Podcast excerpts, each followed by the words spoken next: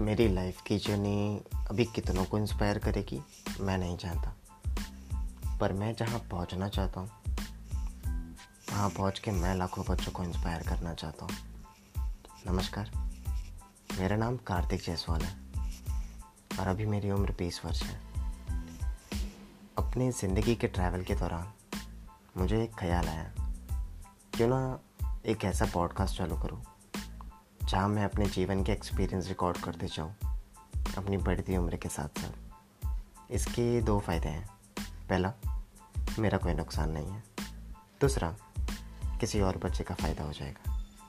तो इसी जोश के साथ हम आएँगे हमारे पहले पॉडकास्ट के साथ, जो कि होगा इंटर्नशिप के बारे में।